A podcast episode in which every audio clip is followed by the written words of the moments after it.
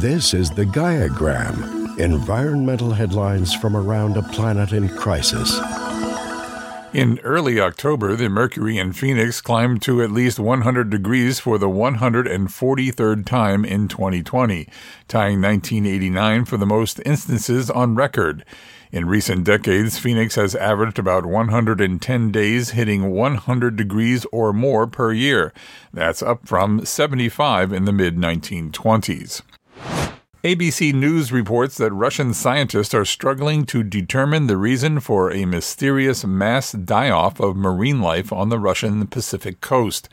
Russia officials have so far insisted that the damage could not be human induced, but no final explanation has been offered. Photos showing thousands of dead sea creatures on the beach in Kamchatka, a peninsula across the ocean from Alaska, went viral in the beginning of October. The pictures showed stretches of beach covered in dead octopuses, mussels, crabs, sea urchins, and other sea animals. China's president surprised the global community recently by committing his country to net zero emissions by 2060. China currently accounts for about 28% of global carbon emissions, double the U.S. contribution, and three times the European Union's.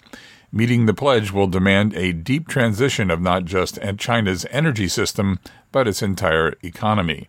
It remains to be seen whether China's climate promise is genuine or simply a ploy to win international favor, but it puts pressure on many other nations like Australia to follow. As reported by Axios, Joe Biden is considering a special new White House office to coordinate and elevate global warming initiatives if he wins. Another option is whether to appoint someone in the White House National Security Council whose sole focus would be climate matters. JP Morgan Chase pledged in early October to facilitate $200 billion in environmental and economic development deals and will pull back from advising and lending to the coal mining industry. The new targets mark an expansion from previous sustainable financing goals. Apart from helping to fund new climate and economic inclusion projects around the world, the bank said it was taking new steps to accelerate the transition to clean energy. The Sierra Club has announced that Vistra, the number one emitter of climate warming pollution in the U.S. power sector, prepares to close all of its remaining Illinois and Ohio coal plants. Vistra announced its decision to get out of coal burning in the Midwest as executives attempted to rebrand the fossil fuel behemoth. Vistra's plan to retire seven coal plants was the single biggest retirement announcement in the Sierra Club's Beyond Coal campaign's history. Gulf News reports that Saudi Arabia launched a new green campaign today to reduce desertification in the kingdom and help develop natural habitats by planting 10 million trees by the end of April 2021. The campaign is dubbed Let's Make It Green. The new initiative comes under the kingdom's Vision 2030 plan to achieve environmental sustainability by the end of the coming decade. According to the International Energy Agency's World Energy Outlook for 2020, solar power is now the cheapest electricity in history.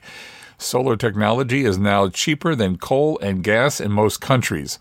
Despite a more rapid rise in the use of renewables and a structural decline for coal, the IEA says it's too soon to declare a peak in global oil use unless there is stronger climate action.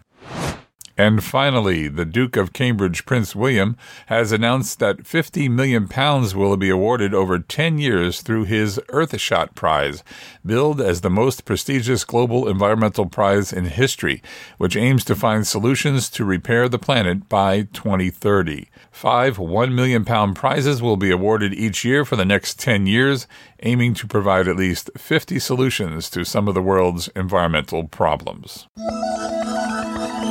This was the Gaiagram environmental headlines from around a planet in crisis.